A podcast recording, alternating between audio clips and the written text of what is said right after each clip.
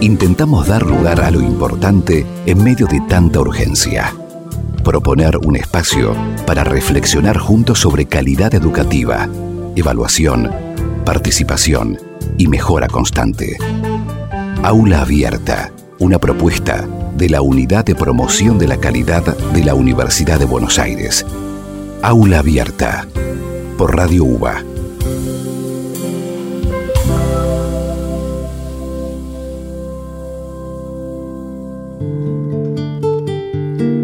Aquí estamos nuevamente abriendo el aula, saliendo en busca de miradas y opiniones en torno al concepto de calidad en la educación.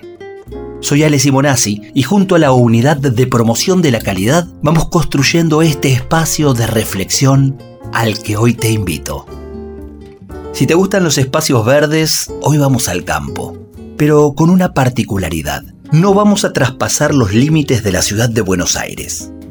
Vamos hoy al barrio de agronomía, a la Facultad de Ciencias Veterinarias de la UBA. Aquí nos encontramos con Luis Ambros. Luis nos va a contar desde su mirada cómo es la Facultad de Veterinarias. Bueno, la Facultad de Veterinaria está en el barrio de la Paternal Agronomía. Es un espacio verde, son, comparte el predio dos facultades, agronomía y veterinaria. Son 40 hectáreas, mucho verde, todo verde, un lugar rodeado de animales, un lugar muy saludable para trabajar. El campo en el medio de la ciudad. El lugar, dice Luis Ambros. Esta definición nos presenta a una persona que desarrolla su actividad en un espacio querido y que lo disfruta.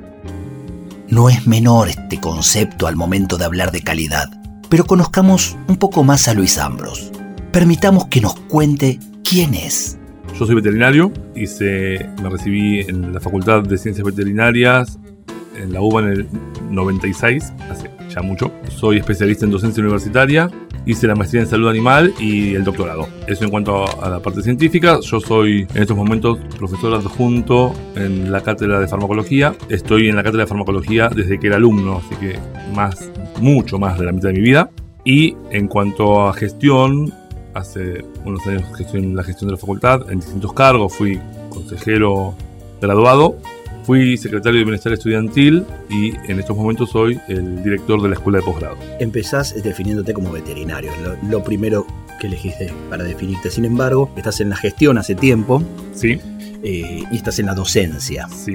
Eso siempre me llama la atención y, me gusta saber en qué momento alguien que soñó con un espacio de atención a, los animales, eh, de repente dedica más tiempo de su vida a la gestión y a la docencia. En primer lugar, me definí como veterinario porque todo el resto pude llegar a hacerlo gracias a que soy veterinario. O sea, veterinario es lo que impacta, o sea, es lo que da la posibilidad de poder hacer las otras cosas.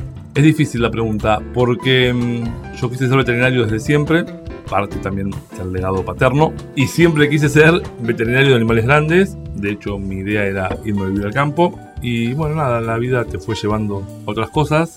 En un momento te ofrecen ser ayudante alumno en una, en una cátedra, pero eso hace que sea parte de, tu vida mientras seguís estudiando. Y bueno, fui metiéndome más en la cátedra y ni bien la recibí, me salió una beca para hacer la maestría y eso era de dedicación exclusiva y me fui incorporando a, la investigación y ahí quedé.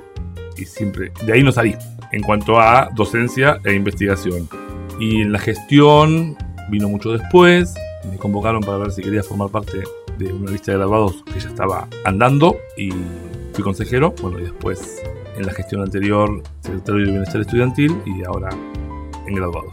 El espacio elegido por Luis Ambros para transcurrir tantos momentos de la vida durante todos estos años se fundó en 1972, en octubre del 72, cuando se sanciona la separación de la Facultad de Agronomía y la Facultad de Ciencias Veterinarias pero su origen se remonta al Instituto Superior de Agronomía y Veterinaria que fuera creado en 1904. Además de lo imponente del predio, son 72 hectáreas entre las dos facultades, donde árboles y variedad de animales transmiten ese entorno rural. es importante destacar el funcionamiento del Hospital Escuela, un espacio de práctica profesional y aprendizaje para los alumnos, a la vez de ser un servicio a la comunidad de gran prestigio y calidad de atención. Pero volvamos a escuchar a Luis Ambros. Le pedimos que nos cuente sobre lo complicado o no que puede ser estudiar veterinarias. Demanda, demanda tiempo. Demanda. Hay años donde no hay fin de semana. Digo, no la puedo comparar con otra porque no sé, pero sí, es difícil. Pero tenías los amigos que se juntaban a jugar al fútbol el fin de semana y vos no podías. Bueno, sí, sí, no es mi caso el fútbol porque el juego, pero sí. O lo que fuera. o lo que fuera, sí, sí, eso existe. Sí. Es una carrera que necesita mucho tiempo. Y además es, bueno, esto hoy en todas, ¿no? O sea, es tan dinámico y es exponencial el avance del conocimiento que dentro a, lo largo de la carrera. Es tan cambiante la carrera como esto del, del concepto de, unidad, de, calidad. Te tienes que ir actualizando, exactamente. La actualización constante sin perder los conocimientos primeros. Sí. O sea, la carrera se va haciendo más compleja incluso, con, más contenido. No es lo mismo no, hoy que en el 96. Con nuevos contenidos, con contenidos que ya no sirven. porque Hablaba hace, hace no mucho con con una docente de eh, bioquímica, farmacia de bioquímica, decía que había momentos en que viendo el plan de estudio decía, tengo que empezar la carrera de vuelta. Mm. Se han incorporado muchas, muchos elementos nuevos que no los tengo. Sí, por eso también me parece que es importante evaluar y definir qué es lo que se, lo que se debe enseñar en la facultad, ¿no? Porque si uno enseña lo último, lo último, lo último, lo último, y siempre va a quedar atrasado o poquito. Yo creo que hay que enseñar las bases para poder saber tomar decisiones en cada momento. Y creo que este tema de la actualización es una de las bases que, que hay que enseñar, ¿no? Claramente. O sea, tratamientos que después quedan obsoletos a lo largo de la carrera. Incluso el manejo de, las, de las herramientas para actualizarse uno cuando ya está fuera de la, de la facultad, ya recibido, ¿no? Y cada vez es. Por eso, si hablamos de educación, de calidad educativa global, una de las acciones que hacemos en la facultad es la educación continua. Nosotros damos cursos de actualización eh, gratuitos a lo largo del año, todos los años, porque es una forma más de llegar a los graduados. Aula Abierta, por Radio UBA 87.9.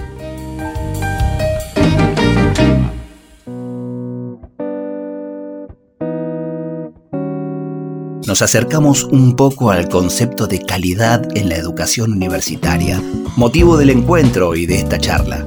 Le pedimos a Luis Ambros, director de la Escuela de Graduados de la Facultad de Veterinarias y referente de su facultad en la Unidad de Promoción de la Calidad, que nos brinde un primer concepto de calidad de educación universitaria. El día que lleguemos a una definición de calidad educativa, se achica el término.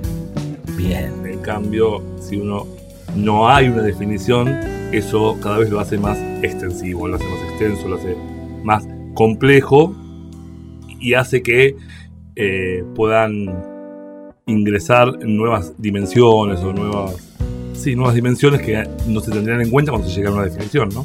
Si la definís, lo que está dentro es parte de la calidad y todo lo que está afuera no forma parte de la calidad. Claro, cuando, cuando cerrás un concepto dejaste afuera. Dejaste afuera un montón de cosas. Ahora hay un montón de criterios que como no hay una definición cierta de calidad, esos criterios puedes incluirlos en calidad y hacen más complejo, más interesante, más importante el concepto, ¿no? ¿Hasta dónde pesa la, la, carga cultural que tenemos de que todo debe ser definido, etiquetado, al momento de trabajar con un concepto tan abierto, abarcativo, diverso, inclusivo y, tener que trabajar académicamente con, ese, con esos conceptos. Creo que por suerte cada vez pesa menos. Antes es un concepto muy personal, ¿no? Pero aparece sobre algo, sobre un objeto, las distintas escuelas, que son dos corrientes que no se ponen de acuerdo, que no pueden integrarse y que uno piensa esto y el otro piensa esto. Hoy me parece que se busca la interrelación, la interdisciplina y hace que esto sea mucho más abarcativo y que mucha más grupos de trabajo, muchas más personas puedan participar sobre un concepto aportando lo suyo. Si bien hablar de calidad en la educación en estos términos es algo relativamente reciente, se pueden reconocer acciones a lo largo de la vida universitaria tendientes a esto que hoy llamamos calidad. En ese sentido, Luis Ambros destaca aspectos de su paso como estudiante por la Facultad de Veterinarias que los incluiría hoy en lo que llamamos educación de calidad. Yo en el 96 te puedo hablar de calidad educativa como un alumno que creo que para el alumno la calidad educativa no es lo mismo que para un docente, que no es lo mismo que para una persona del gobierno, que no es lo mismo que para un empleador. Pero es interesante que puedas tener la mirada de alumno. Bueno, a ver, digo chiquitito a lo mejor es esto, ¿no? Es, es mínimo, pero sí es importante. Hablando con amigos de otras carreras, en veterinaria, en general, un alumno nunca fue un número. la relación docente-alumno hizo que nunca seas un número, los docentes en general te conocían por nombre y apellido, eh, había un trato cordial. Y eso hace que muchas veces eh, determinadas situaciones particulares puedan ser contempladas a lo largo de la cursada, ¿no?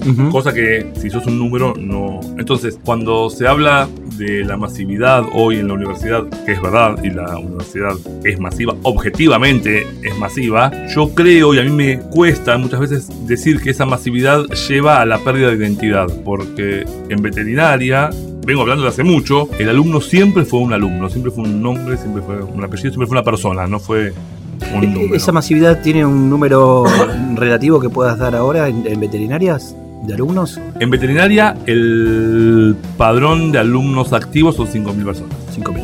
Sí, a lo largo de la carrera, ¿no? Que a lo largo del tiempo, y trato de hacer así, pivoteo con el 96, ¿el crecimiento fue mucho? Creo que no soy la persona más indicada para decirlo, pero no, más o menos. Más o menos. Más o menos sí creció, pero. Se, sostiene más o menos una, una No es que se quintuplicó, no. O sea, si hace mucho tiempo ya uno no era una persona, eh, ya era una persona, no era un número, hoy, donde las acciones relacionadas con la calidad sí están en la agenda de toda institución, esto cada vez cobra mayor relevancia, ¿no? Las herramientas también son por ahí mayores para, poder hacer esa cercanía, siempre partiendo de, la voluntad, ¿no? Por supuesto, por eso digo, por eso digo las acciones, porque las acciones implican una herramienta, sí, tiene que estar la herramienta, por supuesto, y cada vez hay más herramientas, pero también hay una decisión por parte de la institución para poder utilizar esas herramientas en pos de la calidad educativa, ¿no? Si tenemos que hacer un, alto y tomar un mate, ¿qué busco? ¿Qué, qué música querés que busque? Y a mí me gusta el folclore. A, mí tengo, tengo particular. a mí me gusta el folclore cantado por mujeres o el tango cantado por varones. Esto también es legado paterno, ¿eh? netamente legado paterno. Pero bueno, así que me da, me Puedes elegir a quien quieras. Puedo elegir a Teresa Parodi, por ejemplo. Mira, está sonando. Soy de la orilla brava, del agua turbia y la correntada que baja hermosa por su barrosa profundidad soy un paisano serio, soy gente del remanso Valerio, en donde el cielo remonta vuelo Paraná. Tengo el color del río y su misma voz en mi canto sigo, el agua mansa y su suave danza en el corazón a veces oscura, va turbulenta en la ciega hondura y se hace brillo en este cuchillo de pescador. Cristo de las redes, no nos abandones. Y los espineles.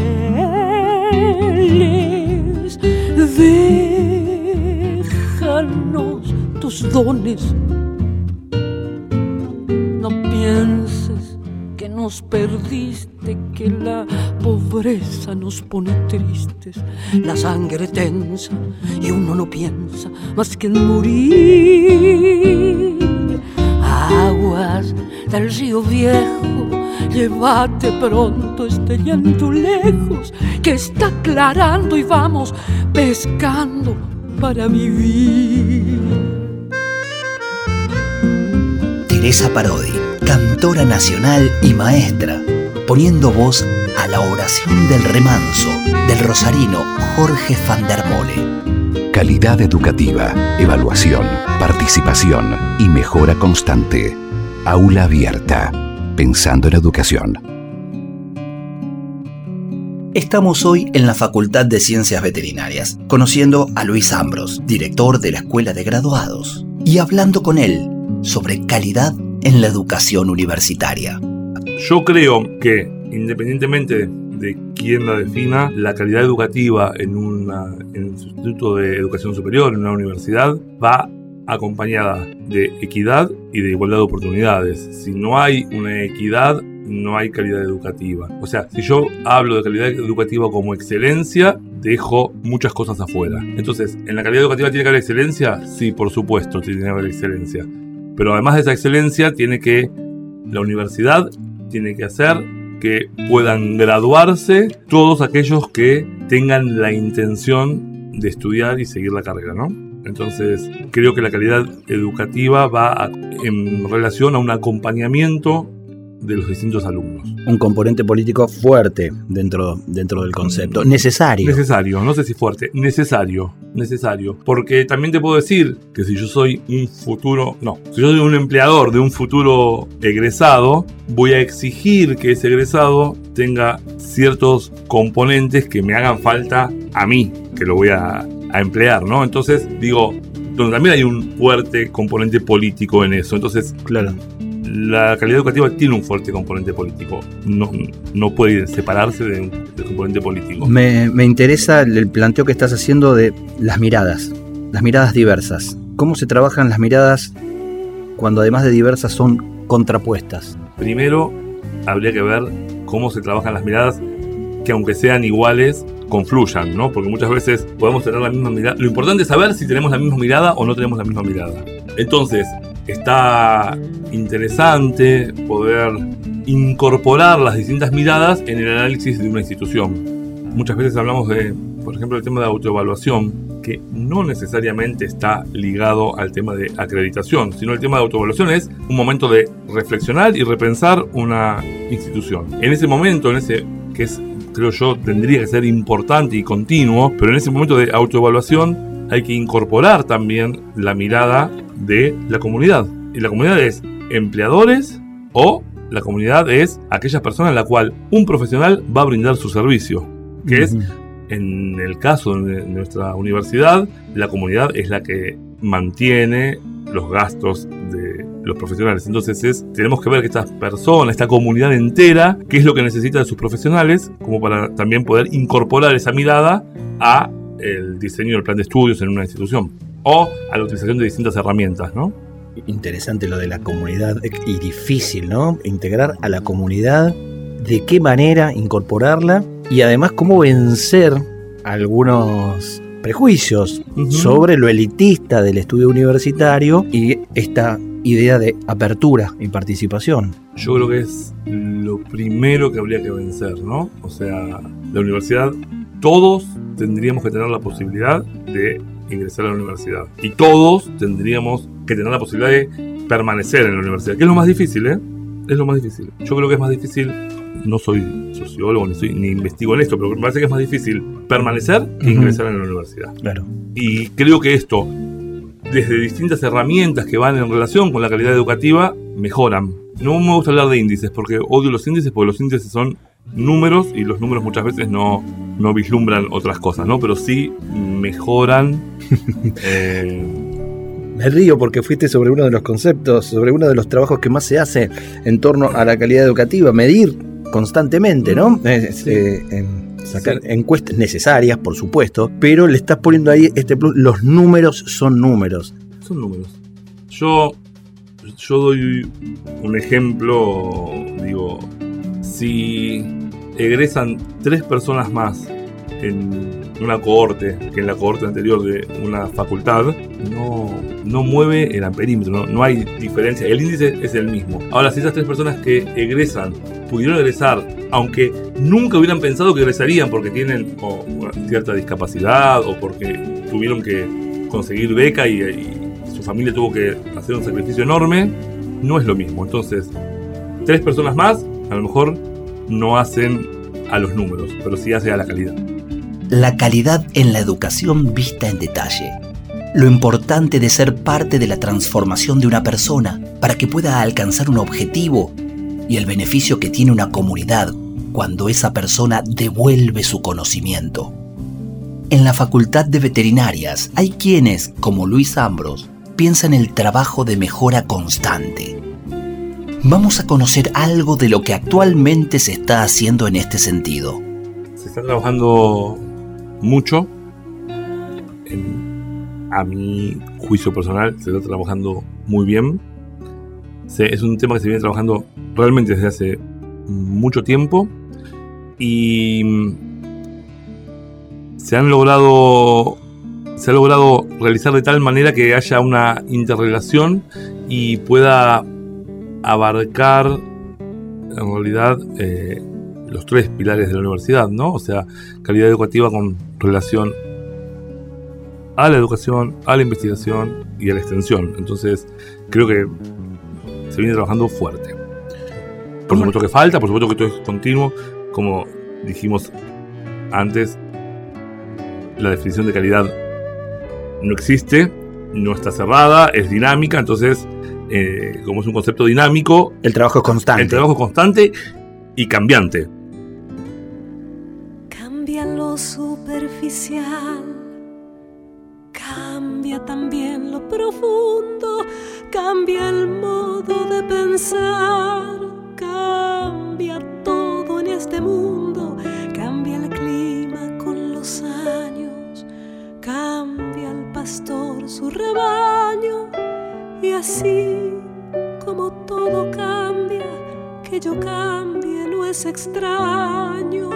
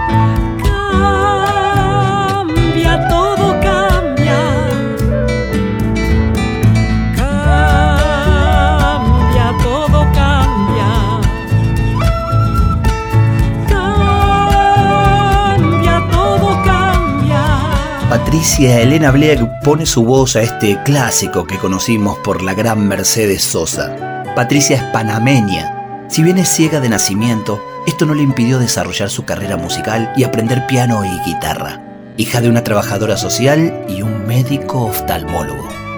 Patricia Elena Bliel deja su marca en nuestra aula abierta. Para escuchar todos nuestros episodios, búscanos en las redes. Estamos en Instagram y Facebook como Aula Abierta Radio UBA. Aula Abierta. Una propuesta de la Unidad de Promoción de la Calidad de la Universidad de Buenos Aires. Calidad educativa, evaluación, participación y mejora constante. Aula Abierta. Pensando en educación. Aquí estamos en la Facultad de Ciencias Veterinarias junto a Luis Ambros director de la Escuela de Graduados y referente de veterinarias en la Unidad de Promoción de la Calidad de la UBA. En el camino que viene recorriendo en la docencia y la gestión, Luis ejerció la tarea de tutorías, acompañando a estudiantes en la vida universitaria. Le pedimos a Luis que nos cuente su experiencia como tutor. Yo era tutor en el 2010. Es, es muy interesante esto porque muchas veces era hola y después nunca más. O sea, la primera, en la primera entra, sí, en, la primera entrevista eh, llenaban una encuesta con los puntos relevantes. Encuesta que hoy se está sistematizando. sistematizando para toda la universidad, ¿sí? Eh, y teníamos una última pregunta que era como complicada, que era la más difícil, que era describir una semana de tu vida. Entonces, en esa semana de la vida, el alumno, no es que me levanto los lunes a las 7 y media, no nos interesaba tanto eso, pero sí cuántas horas viajaba, qué deportes hacía, qué hobby tenía, qué estudiaba aparte, cómo vivía, con quién salía los fines de semana, cómo se divertía y ayudaba a conocer mucho y muchas situaciones y poder también ayudar desde otro lado a los tutores. Y muchas veces pasaba que nunca más había un contacto con el tutor y está interesante como tercer año, cuarto año, a veces ya a punto de recibirse, vuelven a pedir ayuda, consejo y demás. Eso, eso fue el primer, las primeras tutorías que se instauraron en la facultad. Esas tutorías después se fueron acompañando. ¿y, qué pasa? ¿Por qué esa vuelta? Porque... ¿Qué pasa en tercero, cuarto? En tercero, cuarto, o, y esto lo hablo desde cuando estuve en bienestar estudiantil, que, era, que es gran parte de, de nuestra acción, iba por ahí, era aconsejar, más que nada, ayúdame a organizarme. Tengo 10 finales para dar y quiero recibirme en este año. ¿Cómo hago? ¿Qué doy primero? ¿Qué después? Eso era, es, es mucho de lo, de lo que se... A veces hay que ayudar también para que entienda que por ahí no había que recibirse ese año, ¿no? y qué importante esa última pregunta para poder decir, mira, si vos eh, tenés dos horas de viaje, si vos tenés un trabajo, ¿por qué te estás poniendo esta, eso es lo que, eso es lo que esta presión? Eso, y eso es lo que mm, ayuda o la calidad educativa también tiene en cuenta, ¿no? Porque cuando hablamos de desgranamiento, el desgranamiento, me van a matar a mí con esto, pero digo, eh, el tiempo teórico de una carrera está pensado para 8 horas de estudio diaria. Es casi una actividad exclusiva. Está pensado para otro tiempo, decís. No sé si para otros tiempos, porque... O para determinadas realidades. A ver, yo hablo de otros tiempos. En mi época yo no trabajaba, pero había muchos compañeros míos que trabajaban. O sea, no sé si está para otras realidades a lo mejor. Sí, es para otra realidad. Es para, si yo me aboco a full, puedo hacerlo en tantos años. Y hoy, digo, entonces, este desgranamiento, ¿está mal que el alumno en vez de en 6 se reciba en 8? Y no, porque el alumno además trabajaba, el alumno además tenía que a cargo a sus padres o se casaba y tiene a cargo una familia. Entonces, creo que lo que hacemos con, desde las tutorías era eso, orientarlo de acuerdo a cada realidad. Es un seguimiento muy personalizado que hacemos con las tutorías.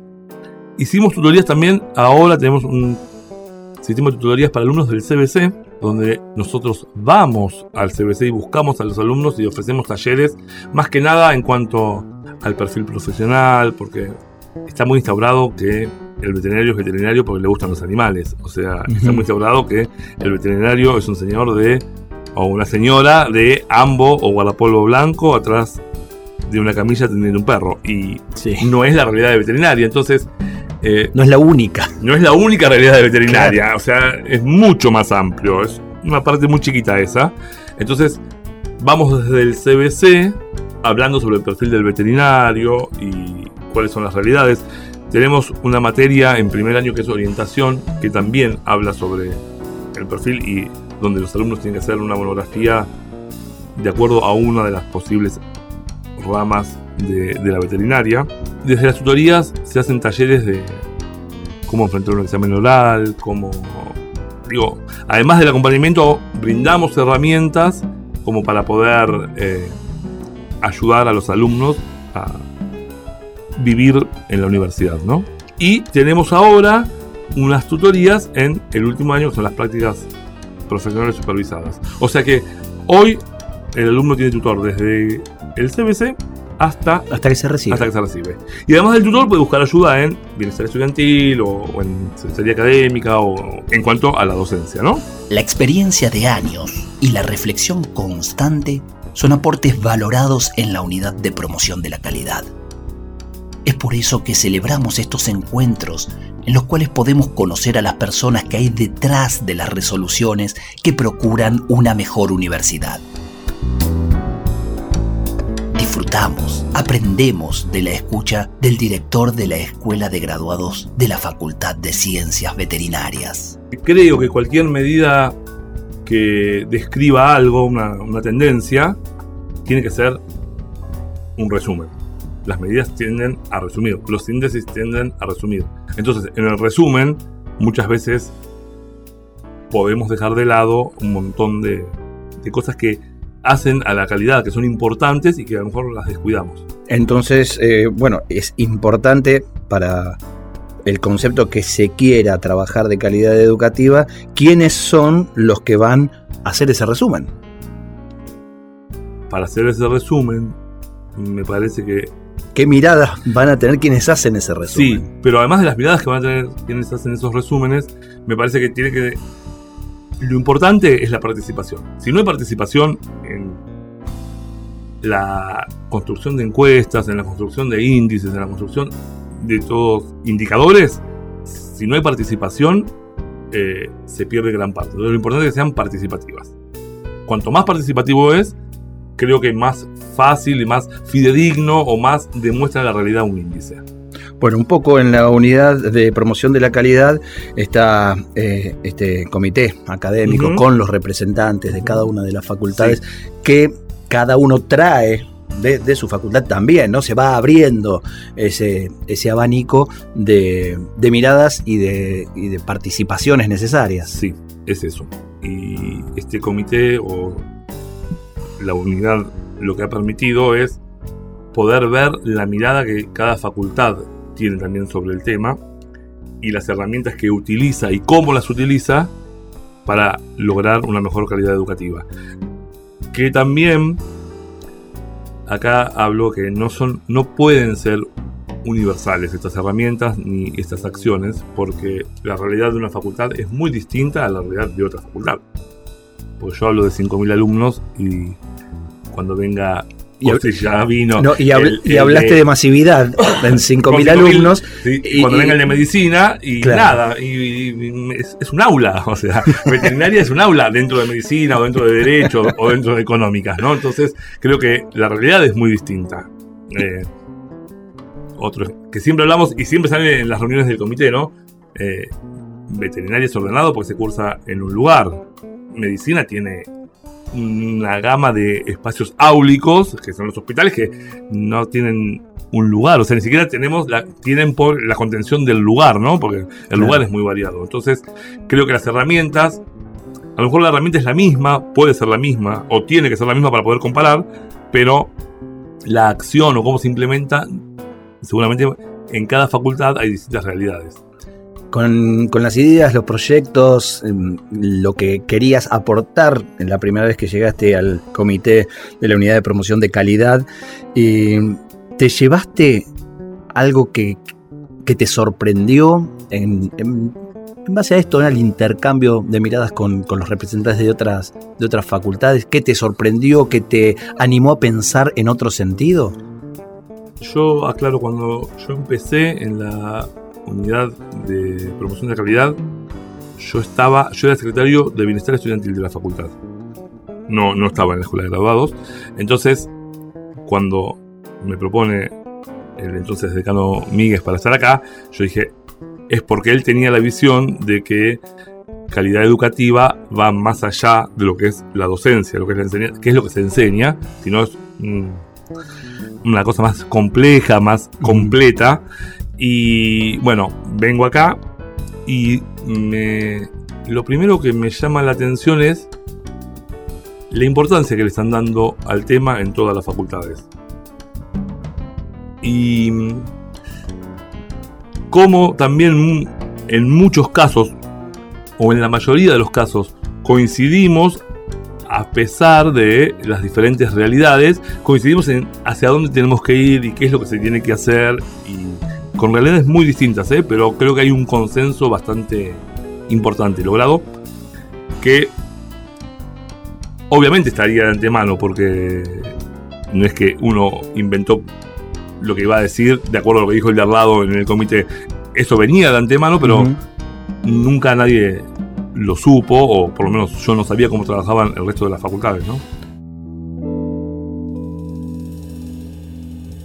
La participación para el encuentro de las diversas miradas sobre calidad en la educación universitaria. Uno de los pilares del trabajo de la Unidad de Promoción de la Calidad, impulsada por su coordinador en conjunto con el comité que integran los referentes de las distintas facultades, entre ellos Luis Ambros, representando a la Facultad de Ciencias Veterinarias.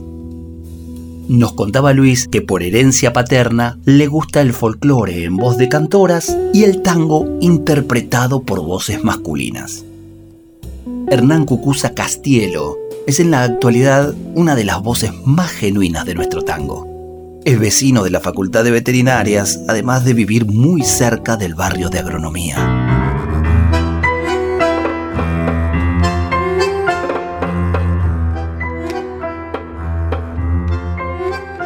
Hagamos un recreo musical en esta aula abierta en la que intentamos reflexionar sobre calidad en la educación. Y vaya si el arte y la identidad son parte de la educación de calidad. El tango como una de nuestras identidades y un clásico con letra de Enrique Cadícamo y música de Aníbal Troilo. Canta Cucusa Castielo.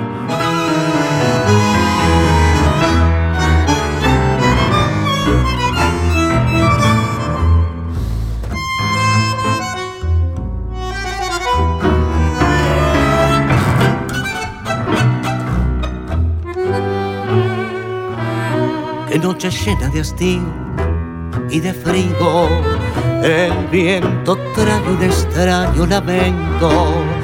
Parece un pozo de sombras la noche y yo en las sombras camino muy lento. Mientras tanto la garuga se acentuga con sus pugas en mi corazón. Y en esa noche tan fría y tan bien pensando siempre lo mismo me abismo y por más que quiera odiarla, desecharla y olvidarla, la recuerdo más. Aula Abierta por Radio UBA 87.9 comenzamos a transitar el final de la charla con Luis Ambros, director de la Escuela de Graduados de la Facultad de Ciencias Veterinarias y referente en el Comité Académico de la Unidad de Promoción de la Calidad. Hablamos sobre la evolución constante del conocimiento y las realidades de los alumnos. Cómo considerar estas cuestiones en el armado y revisión de los programas de estudio. ¿Se pueden considerar los programas como unidades cerradas dispuestas a su aplicación? O necesitan de una revisión constante? Sí, tiene que ser constante, sí, no, no pueden ser constantes. Eso, la revisión de los programas de estudio y además tienen que ser, además de constantes, tienen que ser en forma conjunta. No sirve que yo, digo yo desde la materia que doy que es farmacología, no sirve que yo revise el programa si no hablo con la gente de clínica, la gente de producción, a ver qué es lo que se da, qué tratamiento se está utilizando, cómo se utiliza. Entonces, creo que tiene que ser conjunto y sí. En la actualidad eh, de, digamos, de los tiempos que llevamos en la vida, las urgencias de cada momento, esto que es lo importante, ¿no? La revisión de contenidos, el conocimiento de las realidades de los alumnos, se, logra el espacio, se logra el tiempo para, para poder trabajarlo o las urgencias eh, siempre eh, dificultan un poco este avance. Yo creo que se está haciendo mucho para poder lograrlo, para poder hacer un acompañamiento de los alumnos desde la institución y desde las cátedras como plan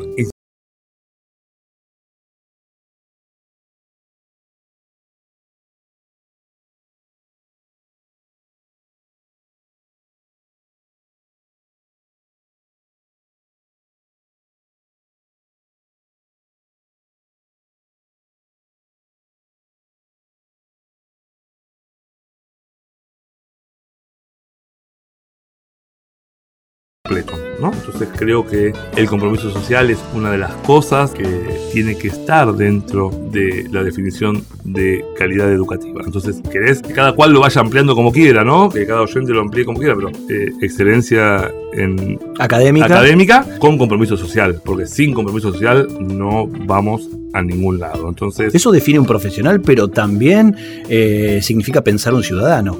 Bueno, la universidad completa ciudadano. Aula Abierta por Radio UBA 87.9. La universidad completa ciudadanos, dice Luis Ambros. Un profesional sin compromiso social tampoco es completo. Nos abre el concepto de calidad en la educación y nos invita a ampliar esta definición. un poco lo que proponemos desde Aula Abierta. Reflexionar entre todos sobre nuestra educación universitaria para tener la más completa y abierta definición de calidad.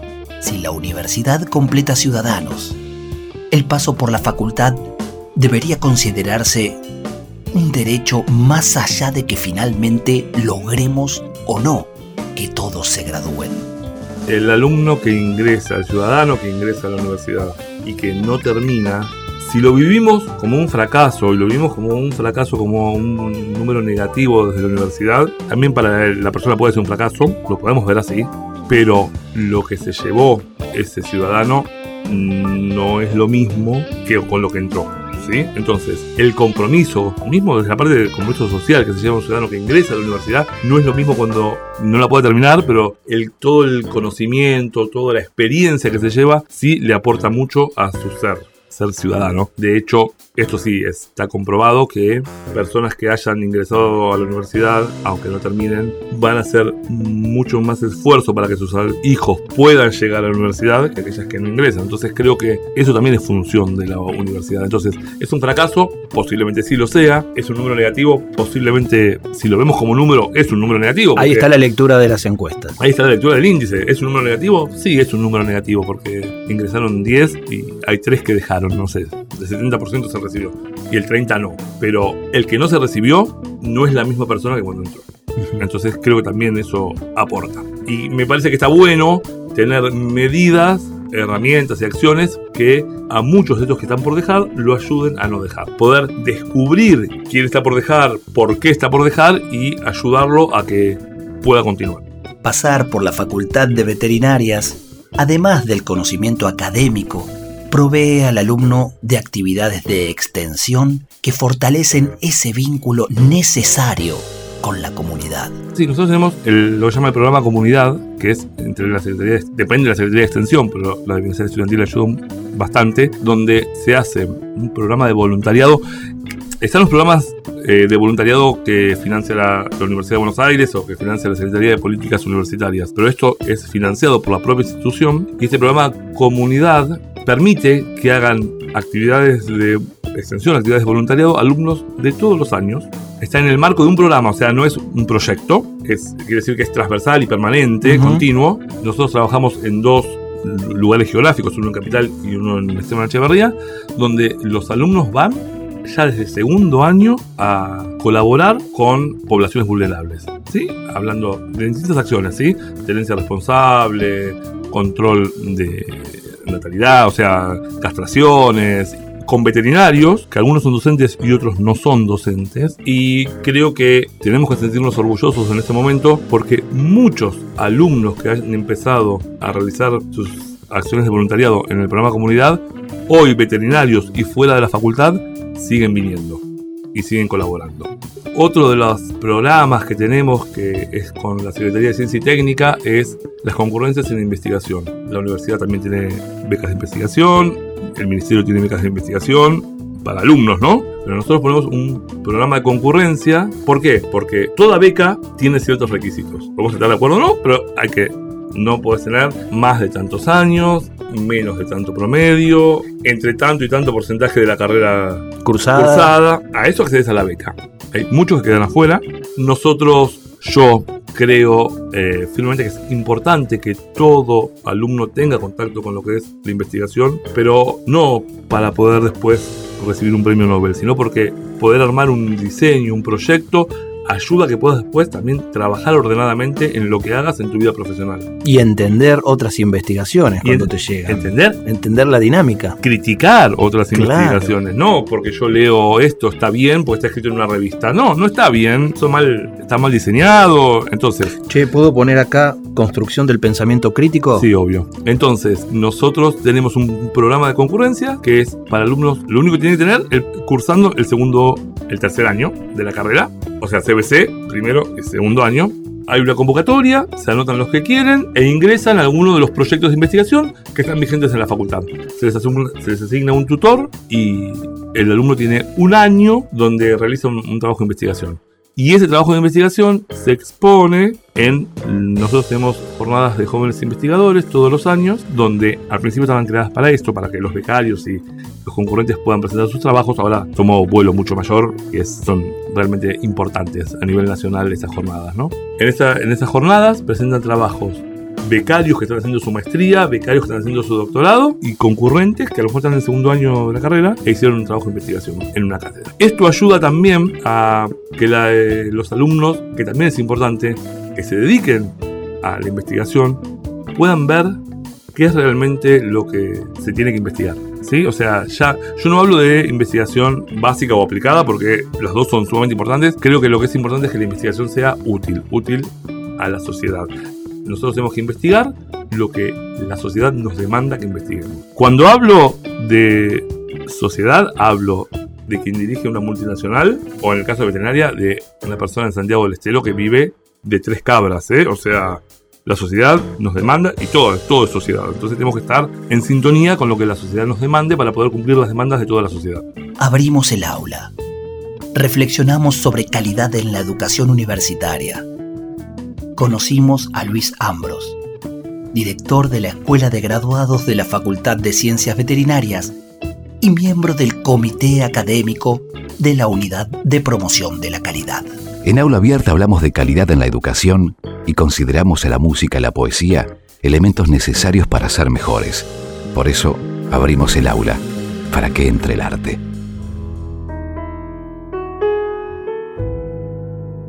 Un célebre psicoanalista se encontró cierto día en medio de la selva, semi perdido. Con la fuerza que dan el instinto y el afán de investigación, logró fácilmente subirse a un altísimo árbol, desde el cual pudo observar a su antojo no solo la lenta puesta del sol, sino además la vida y costumbres de algunos animales, que comparó una y otra vez con la de los humanos. Al caer la tarde, vio aparecer por un lado al conejo y por otro al león. En un principio no sucedió nada digno de mencionarse, pero poco después ambos animales sintieron sus respectivas presencias y cuando toparon el uno con el otro, cada cual reaccionó como lo había venido haciendo desde que el hombre era hombre. El león estremeció la selva con sus rugidos, sacudió la melena majestuosamente como era su costumbre y hendió el aire con sus garras enormes. Por su parte, el conejo respiró con mayor celeridad, vio un instante a los ojos del león, dio media vuelta y se alejó corriendo. De regreso a la ciudad, el célebre psicoanalista publicó cum laude su famoso tratado en que demuestra que el león es el animal más infantil y cobarde de la selva, y el conejo el más valiente y maduro. El león ruge y hace gestos y amenaza al universo movido por el miedo.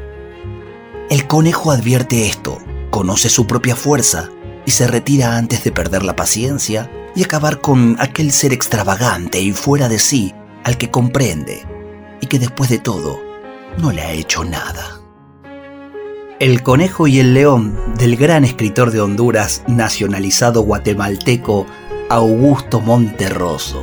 Y suena, respetando el gusto por la música del litoral de nuestro entrevistado de hoy, El conejo alegre de Rudy y Nini Flores por Willy González Trío.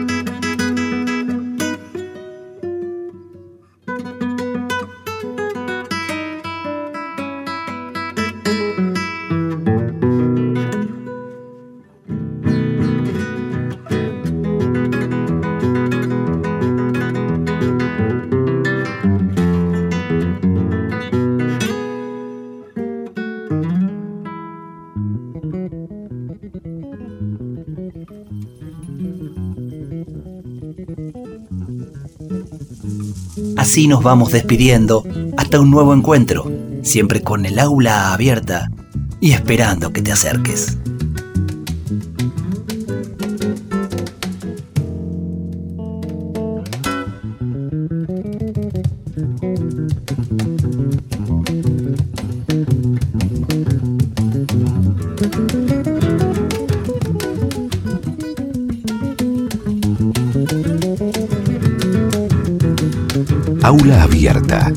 Una propuesta de la Unidad de Promoción de la Calidad de la Universidad de Buenos Aires. Conducción y producción general, Alejandro Simonazzi. Contenidos, Melisa Lombardo. Aula Abierta es una idea y realización de la Unidad de Promoción de la Calidad de la Universidad de Buenos Aires, coordinada por Marcelo Míguez. Aula Abierta, por Radio UBA 87.9.